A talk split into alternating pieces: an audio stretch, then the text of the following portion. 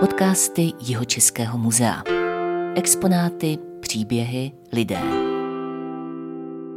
Dobrý den, dnešní podcast bude archeologický a povíme si něco o výzkumech spojených se stavbou dálnic. To množné číslo je na místě, protože jde opravdu o dálnice dvě. Od roku 2013 zkoumali odborníci z jeho Českého muzea jednotlivé úseky D3 od Bošilce přes Ševětín, Borek a obchvat Budějovic a dále pokračují na Kaplicko a Velšínsko. Zároveň ale od roku 2021 pracují také na trase D4 v oblasti Severního Písecka. Archeologa Jihočeského muzea Ondřeje Chvojky jsem se nejdřív zeptala, jak reagoval na první zprávy o stavbě dálnice a tedy i o náročném výzkumu, který jeho i kolegy čeká, jestli měl spíš radost nebo spíš obavy z té spousty práce. Člověk má vlastně dva pocity. Na jednu stranu je to jako obrovská výzva, protože dálnice je samozřejmě neuvěřitelně dlouhá sonda krajinou, která jde prostě přes území, která doteďka nebyla vůbec zkoumaná. Na druhou stranu je to velký závazek a velká práce. Takže je jasný, že člověk musí pochopitelně udělat velmi pečlivou přípravu a zejména zjistit, jestli v těch místech, kudy ta dálnice půjde, jestli už tam třeba v minulosti byly známé nějaké archeologické lokality, jestli už tam někdy nějaký archeologický nález byl učiněný a pokud ano, tak to prověřit, udělat tam třeba předstihový archeologický výzkum a pokud ne, tak se aspoň na vytipovaných místech pokusit zjistit, jestli tam skutečně něco není. Laik si možná představí, že takový archeolog, který zkoumá dálnici, přijde ráno do práce, vezme si ty gumáky a něco na ty nálezy, motiku a teď se dostane na to místo v tom terénu. Tam se dá do práce, tu kopne, tam kopne, ale vy už jste říkal, že ono to je podstatně složitější a že vy potřebujete vlastně už předem znát trochu ten terén. K tomu třeba používáte i letadla nebo drony. Ano, ona vlastně archeologická práce má několik fází a ta úplně první fáze, o které se tady vlastně zmiňujete, tak je ta fáze takzvaných archeologických prospekcí a vůbec celkové té přípravy předtím, než se začne opravdu ten archeologický odkryv. No a mezi ty prospekce počítáme samozřejmě různé formy nedestruktivních průzkumů, povrchové sběry, geofyzikální měření, průzkumy detektorikovů a také pochopitelně archeologie ze vzduchu. Ta archeologie ze vzduchu se provádí různými způsoby, takovou tou dneska už bych řekl tradiční metodou je to letecké snímkování, které má za cíl jednak tedy vyhledávat nové lokality pomocí různých příznaků, porostových, půdních a podobně a jednak dokumentovat už třeba ty lokality známé, anebo i v průběhu těch skrývek a těch odkryvů dokumentovat tu situaci.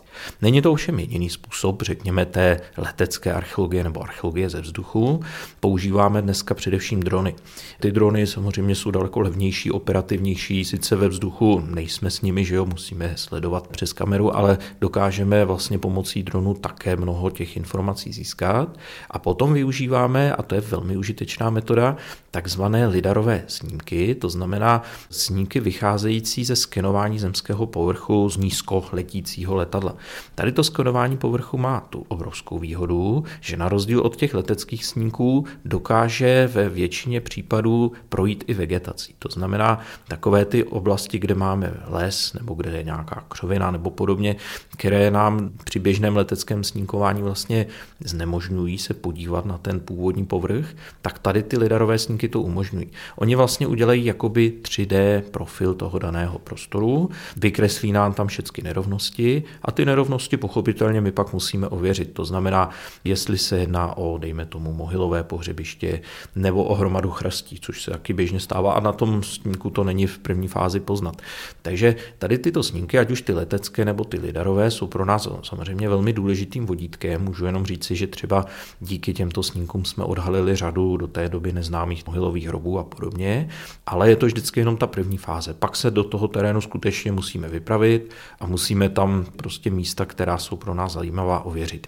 Tak vidím, že archeolog musí mít různé znalosti, musí umět i ovládat drony. No, přiznám se, že já úplně ovládat drony neumím, ale máme na to zase lidi, kteří jednak mají oprávnění s těmi drony manipulovat a jednak eh, to umí. Takže tady archeolog spíš eh, musí mít kontakty na vhodné specialisty, kteří umí s těmi přístroji zacházet, ať už třeba s geofyzikálním přístrojem, tam využíváme hodně spolupráci s Jihočeskou univerzitou nebo právě s těmi drony a zde využíváme zase třeba naše kolegy ze společnosti GeoCZ, který mají právě i tu licenci. Ono je to dneska velmi složité, musí na to být letecké zkoušky a tak dále. Takže pochopitelně musíme vědět, co chceme, domluvit se s tím daným specialistou a následně ty věci už pak sami musíme také umět ověřit a proskoumat. Musíme asi připomenout taky to, že průzkum, archeologický průzkum při takovéhle stavbě je přímo povinnost toho, kdo staví. Je to tak, podle zákona, který zde platí už od roku 1987, má každý stavitel povinnost samozřejmě tu stavbu ohlásit. Buď to Archeologickému ústavu Akademie věd v Praze, a nebo nejbližšímu archeologickému pracovišti, které domluví s ním vlastně formu toho archeologického výzkumu. Pokud je tím investorem právnická osoba, anebo soukromá, která ovšem staví něco pro komerční účely, tak pak je teda povinností takového stavitele ten výzkum uhradit. Pokud je to soukromá osoba, která staví nekomerční stavbu, nejobvykleji jsou to rodinné domy, tak tam samozřejmě jdou ty náklady za tou institucí, která ten výzkum provádí. Archeolog už si sám řekne, jestli je to opravdu natolik důležitá lokalita, aby to vyžadovalo předstihový průzkum, nebo postačí takzvaný archeologický dohled při stavbě, nebo jsou v mnoha případech opravdu drobné zásahy do země, kde se dá říci, že nám stačí jenom ta informace a necháme to být. Ona trošku veřejnost má z toho obavu, mnoho lidí si myslí, že přijde archeolog a dva roky nebudou nic stavět a můžou rovnou říci, že to je opravdu fáma, že to, že by se někde dva roky nestavilo, jsem já osobně za svou praxi nezažil. Máme i takové extrémní případy a to už se zase vracíme zpátky k dálnici D3, kdy jsme opravdu věděli, že nám dálnice půjde přes mohylové pohřebiště v Plavu.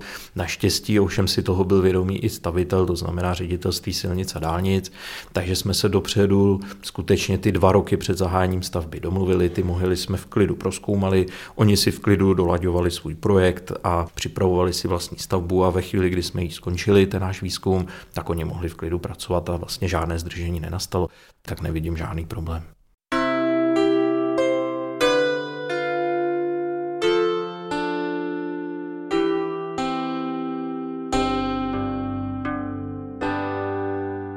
Toho plavského pohřebiště je to takové sporné, protože asi mnoha lidem bylo líto, že tahle lokalita mizí. A archeologům je to líto, anebo jsou rádi, že si to mohou skutečně pořádně a důkladně proskoumat a zachovat to i pro ty budoucí badatele a veřejnost v těch svých výzkumech. Já osobně mám teda opravdu rozpolcené pocity, protože na jednu stranu je mi to taky líto a skutečně musím říci, že když jsme tam ty dva roky strávili, v letech 2017 jsme zkoumali ty mohyly, rok na to 2018 jsme pak ještě zkoumali vlastně sídliště, které bylo pod těmi mohylami, tak se nám tam opravdu moc líbilo, ta krajina nebyla do té doby nějak zasažená. V zásadě tam člověk jako si mohl představovat, že to takhle vypadalo i zhruba v tom pravěku. Tam nebyla jediná moderní stavba, jediný elektrický sloup, nic. Byla to krásná krajina. Na druhou stranu jsme si vědomí toho, že prostě tady je nějaká doba a jedním z těch hlavních požadavků dnešní doby je doprava a tam hold ty dálnice jsou potřeba. Je nám to líto, že to šlo zrovna přes ty mohyly, to opravdu jsme taky z toho nebyli rádi, ale když už se tak stalo a když k tomu vydalo souhlasné stanovisko památková péče a všechny další dotčené orgány, tak my už jsme to ani měnit nemohli a v zásadě jsme to vzali jako výzvu. Skutečně mohylové pohřebiště v Plavu je určitým způsobem legendární lokalita, je to místo, kde vznikala archeologie v Jižních Čechách. Byl tam proveden snad opravdu první řádný archeologický výzkum v dějinách Jižních Čech v roce 1866.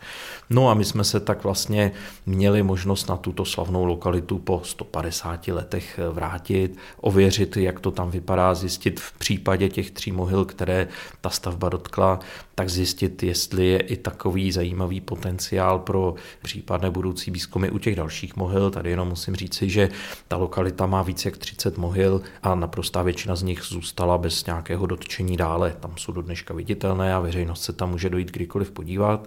Tak víme, že v těch mohylách je ještě stále docela zajímavý potenciál na budoucí výzkumy, což bychom bývali třeba ani nevěděli, nebýt tohle výzkumu. Takže je to na jednu stranu, když se vrátím k té původní otázce, opravdu škoda.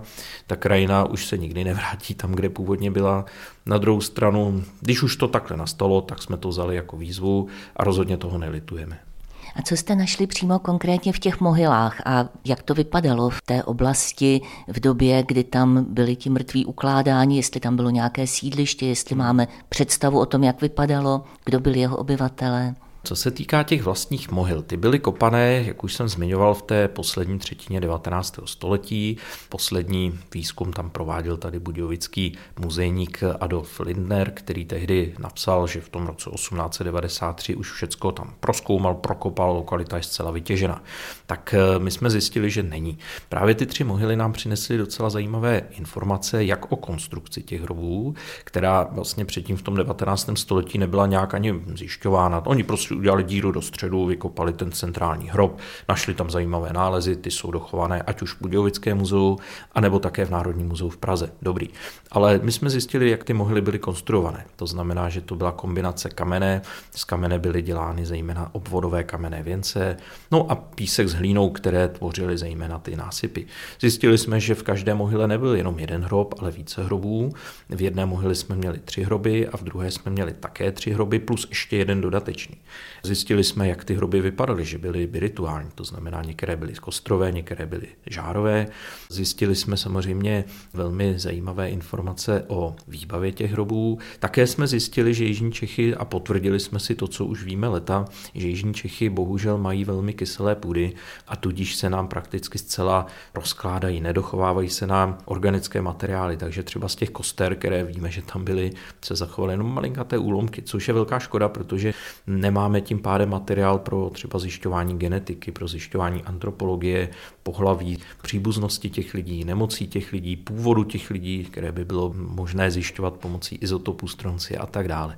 No, takže to je záležitost těch vlastních mohyl. Pak jsme také zjistili, že ty mohyly opravdu nebyly ve vzduchoprázdnu, že byly v místě, kde už se sídlilo předtím. To jsem už zmiňoval, že následně po výzkumu mohyl jsme zkoumali i sídliště, které ovšem nebylo současné s těmi mohylami. Tady máme pořád tu otázku, ty lidi, co byli v těch mohylách pohřbívaní, kde teda bydleli. Víme, že na místě těch mohyl se bydlelo dříve, ve starší době bronzové, ale v době, kdy ti lidi to sídliště opustili a ty následné generace zde začínají pohřbívat, tak eh, tyto následné generace sídlily jinde a my doteďka nevíme přesně kde. Víme podle analogií, že ty lidi v té době bronzové i železné nesídlili daleko od svých hrobů, ale nesídlili také úplně v tom jednom areálu. Takže můžeme očekávat, že těch několik osad muselo být někde v okolí. My jsme se o to pokoušeli, dělali jsme právě, jak už jsem zmiňoval v úvodu, ty nedestruktivní průzkumy, geofyziku, dělali jsme různé pedologické vrty, následně jsme pak i samozřejmě velmi pečlivě prohlíželi všechny ty skryté plochy pro tu stavbu dálnice a nenašli jsme zatím nic, pouze s jednou výjimkou a to je zhruba prostor asi tak necelého kilometru severně od těch muhyl, kde byla taková drobná elevace, takové drobné návrší a tam máme střepy, které odpovídají sídlišní keramice z doby bronzové a z doby železné. Bohužel ale tady ta lokalita byla už někdy za první republiky porušena nebo téměř zničena těžbou písku. Takže tam se dá možná hypoteticky očekávat to sídliště, mělo by to i logiku. Máme tu oddělený svět živých a na opačném návrší svět mrtvých. Takže dá se tak čekat, že jedno z těch třeba možná i několika sídlišť v okolí mohlo být tam.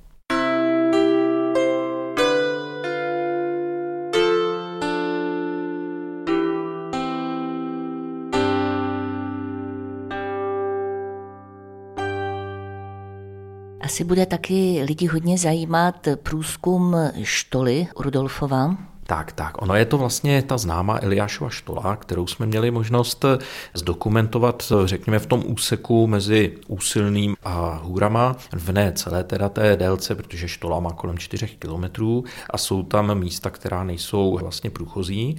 Nicméně tady šlo především o to, že ta vlastní Eliášova štola je unikátní hornické dílo, které jsme si přáli, aby zůstalo zachované, je památkově chráněné a ono je natolik hluboko, že ho ta dálnice jako vlastní dílo nějak neohrozila. Bavíme se o nějakých, řekněme, 20 až 25 metrů zemi. Ale problém nastává v tom momentě, kdy jsme si uvědomili, že z té Eliášové štoly jdou zhruba po 100 metrech vertikální kolmé průduchy, prostě ty větrací šachty, které samozřejmě hrozilo, že ta dálnice nějakým způsobem naruší. Tam by asi taková škoda nenastala, ale nastala by škoda právě té stavbě, případně, nedej bože, kdyby už ta stavba byla postavená a pak se jim tam propadla silnice během prostě provozu. Tak to by bylo opravdu špatné. Tady musím jenom zdůraznit, že my jako jeho České muzeum nemáme oprávnění dělat průzkumy důlních děl, takže jsme se tady museli obrátit na kolegy vlastně jeskyňáře z Chínovské jeskyně ve spolupráci ještě se společností GeoCZ. Jsme zde provedli ten, řekněme, detailní průzkum úseků pod tou dnešní dálnicí. Bavíme se o tom prostoru, kde je ta mimoúrovňová křižovatka z té Lišovské silnice na sjezd na dálnici D3. No a tam teda musím říct si, že pro stavbu i pro nás naštěstí všechny ty větrací šachty šly těsně mimo tu dálnici, takže to ta dálnice nemusela řešit, ale bylo to těsné. V jednom případě jsme opravdu těsně u a my jsme zároveň měli díky tomu příležitost se do této štoly podívat. Štola pro posluchače bude asi možná dobré připomenout, byla ražena zhruba po dobu 200 let od poloviny 16. do poloviny 18. století, měla sloužit k odvodnění vlastně těch stříbrných dolů v Rudolfově těžili, těžili, těžili a když ji dodělali, tak v zásadě přestali těžit stříbro. Takže ona svému jakoby primárnímu původnímu účelu nikdy nesloužila. Odvod vody sice samozřejmě zajišťovala, ale v době, kdy už se stříbro netěžilo, takže pak byla využívána mimo jiné i jako zdroj pitné vody pro město České Budějovice. Do dneška v obci Usilné vlastně ta voda je využívaná pro nějaké ty veřejné kašny a podobně. Takže, takže je to tak trošičku marné dílo, ten původní účel nesplněla. 200 let tam ty horníci pracovali a člověk je opravdu obdivuje, protože těmi malými hornickými kladívky těžili tu velmi tvrdou horninu, která tady je. Tam jsou krásně viditelné na těch mnoha stěnách otisky vlastně toho těžení, ale nejenom to, máme tam docela překvapivě i občas různé nápisy nebo značky. Tu a tam je tam křížek, vybavuji si na jedné stěně byl křížek IHS 1667, takže jsou to takové jakoby drobné stopy po těch našich bezejmených předcích, kteří tam opravdu tvrdě dřeli a mnoho z nich tam také zemřelo a zanechali po sobě tuto velmi zajímavou památku, kterou naštěstí teda máme zachovanou a která alespoň v té jedné části je i turisticky zpřístupněna.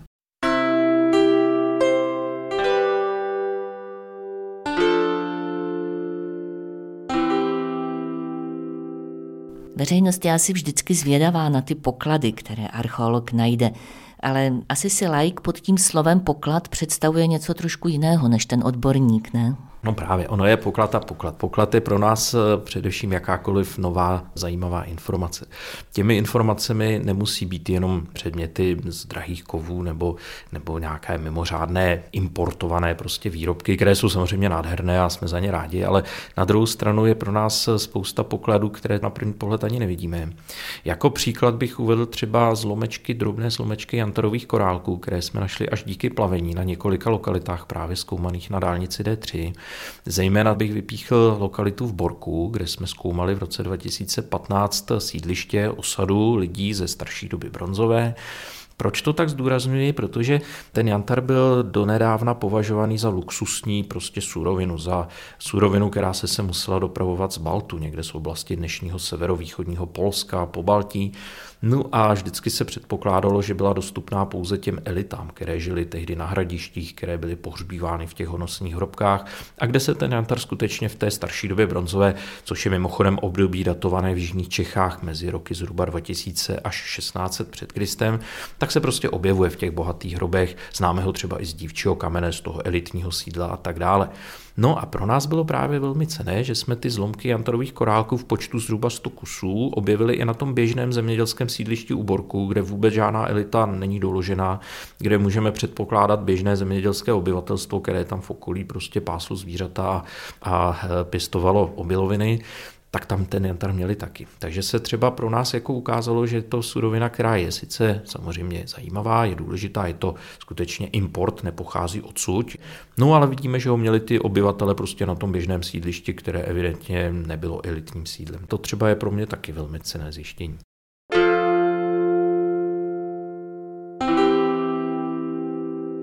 Možná bychom mohli ještě zmínit jenom tak v rychlosti některé další nálezy nebo naleziště lokality, s kterými jste se při stavbě dálnice setkali. Teď mluvím o té D3. Budu-li mluvit čistě za jeho České muzeum, které převzalo od kolegů z Husického muzea v táboře ten archeologický výzkum D3 v momentě, kdy ta dálnice přecházela z Táborska na Budějovicko, takže se bavíme o oblasti kolem Bušilce, tak hned tam jsme měli jednu velice zajímavou lokalitu. Je to sídliště z přelomu letopočtu, z doby, kdy u nás vlastně dožívají poslední keltové a kdy se objevují první germáni. A my jsme dlouhou dobu neměli moc informací, jak ten vztah těch keltů a germánů tady byl a stále více a více se ukazuje, že ty lidi alespoň v některých místech žili společně a to je i případ právě tady té sídlištní lokality u Bošilce. Takže tady bych zmínil Bošilec.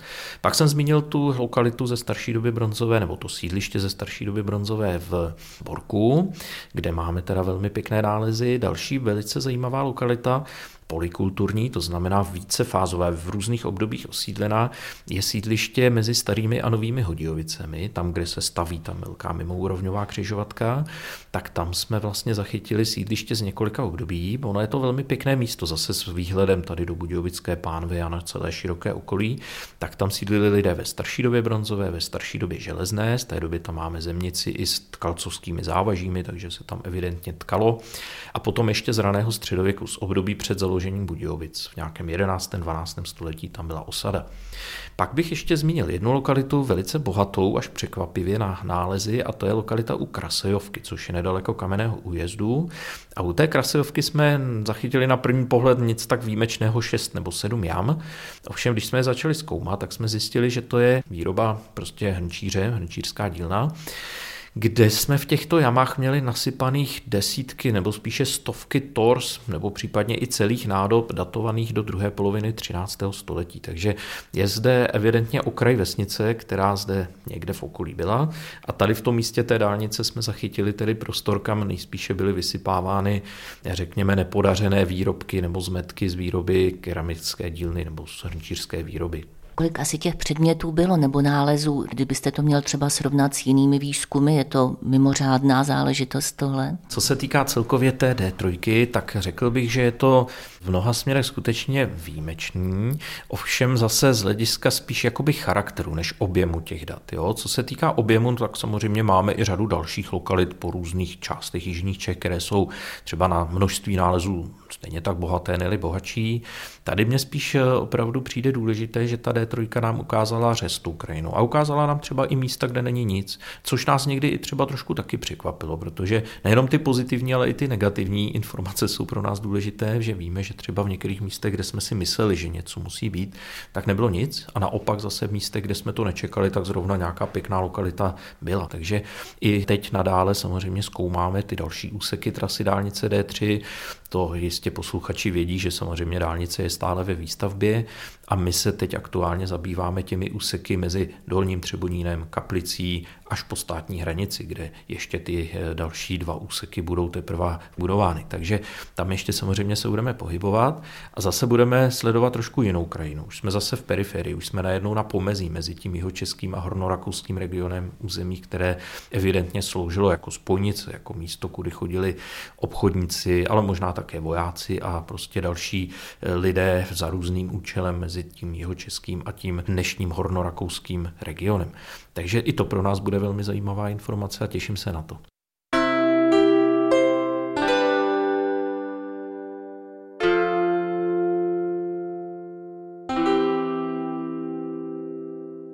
No a teď je před vámi už práce na TD4? Jo, jo, není před námi, ona už je tak nějak kolem nás, protože dálnice D4 začala velmi intenzivně být eh, budována a sledována od poloviny loňského roku. Takže od července 2021 dá se říci dosud a ještě i v nejbližším minimálně příštím roce bude archeologicky velmi intenzivně zkoumána. Děláme to my jako jeho České muzeum ve spolupráci s kolegy z Pracheňského muzea v Písku a ze společností GeoCZ. Tady jenom musím zdůraznit, že se bavíme o té jihočeské části dálnice dálnici D4, to znamená, nás se týkají úseky od křižovatky v letech směrem na jih, to znamená obchvat kolem Krsic, Čimelic, Rakovic, a dále potom rozšíření u Mirotic. Tady na těchto úsecích máme nesmírně zajímavé nálezy. V mnoha směrech jsou odlišné od toho, co máme na dálnici D3, což je taky velmi zajímavé pro to porovnání. Jak jsme sice pořád v jednom jeho českém regionu, ale jak se ten charakter a vůbec ta intenzita osídlení různých.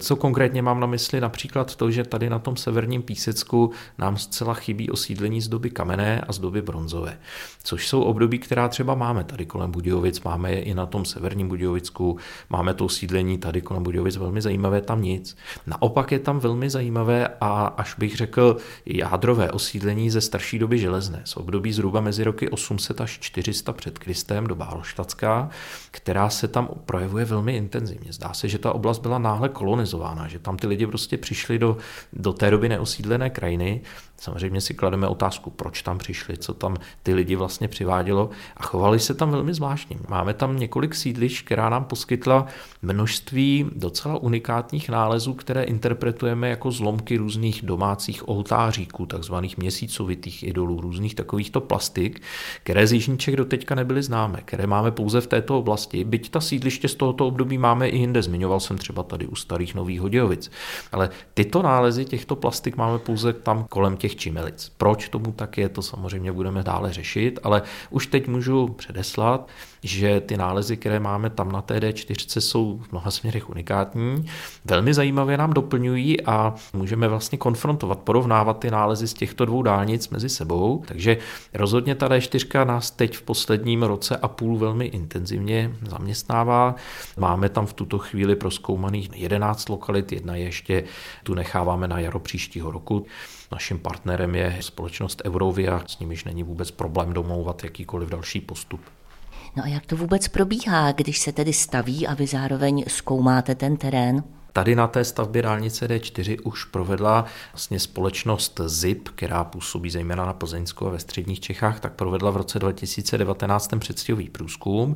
Určila tehdy, a když už se budeme bavit o těch jeho českých částech, tak tam určila celkem sedm pozitivních míst, která označila jako potenciální lokality.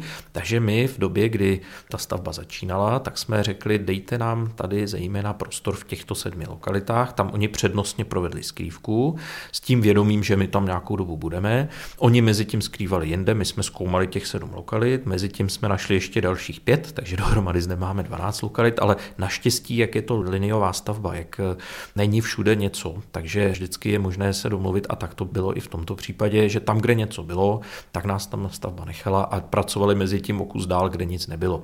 Takže takhle jsme si postupně celou tu trasu vlastně prohlédli, zjistili jsme, že je tam 12 lokalit, intenzivně jsme je zkoumali tak eh, v tom pořádku, pořadí i v té posloupnosti, aby prostě ta stavba tam, kde nejdříve potřebovala pracovat, to měla nejdříve hotové. Poslední lokalita, kterou jsme teď před týdnem akorát dokončovali, tak je opět sídliště z doby Halštatské nedaleko obce Boudy, kde už stavba začala dělat vlastně zářez, nás tam ještě nechala v jednom takovém místě to dodělávat, jakmile jsme skončili, dneska už je tam díra.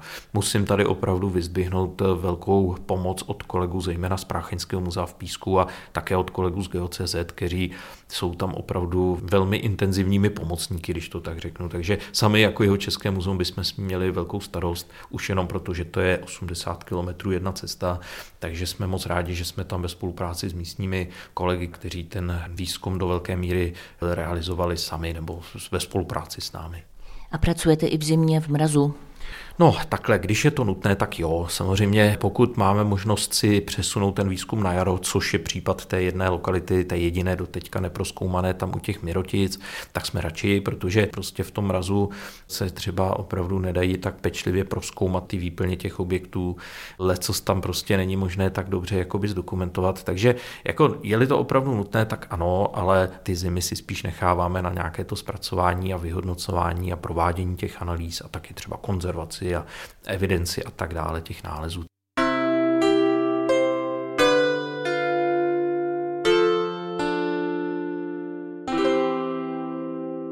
Už asi zbývá jenom povědět, jak se vlastně s těmi nálezy tady v Jihočeském muzeu nakládá, co všechno tedy vás ještě čeká, jak jste daleko s tím zpracováním.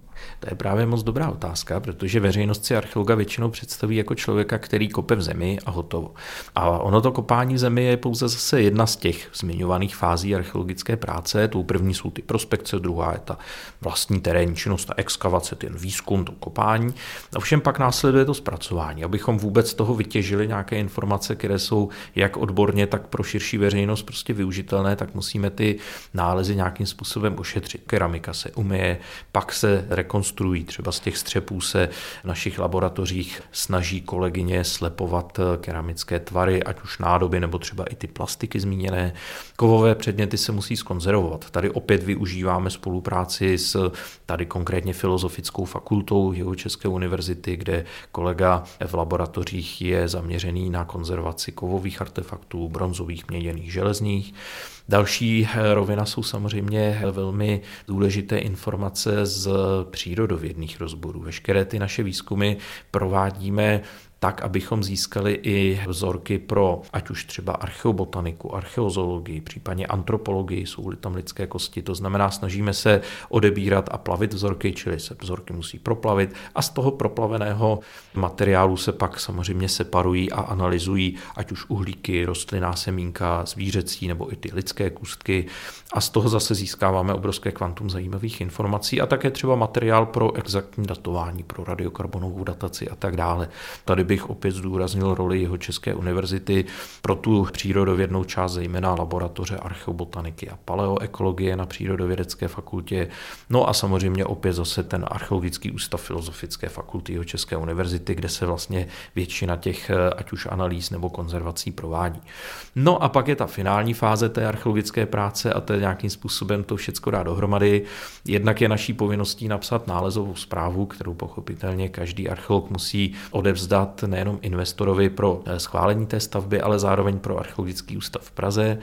No a pak samozřejmě je naší povinností také ta data nějak prezentovat, ať už veřejnosti nebo odborným kruhům, čili děláme publikace, děláme výstavy, přednášky, plánuji opět udělat teda tu populární výstavu s nějakým zase katalogem, aby i ta široká veřejnost, která po těch dálnicích bude jezdit, tak aby taky věděla, po čem jezdí a aby byla informovaná o tom, že ta archeologie není pouze kopání zemi a určitá konfrontace s tou stavbou, ale že je to prostě pro nás všechny velice důležité poznání o minulosti tady toho našeho kraje, o lidech, kteří zde žili, o tom, jak se chovali, jak tu krajinu využívali a co z toho my můžeme dneska sami třeba vytěžit.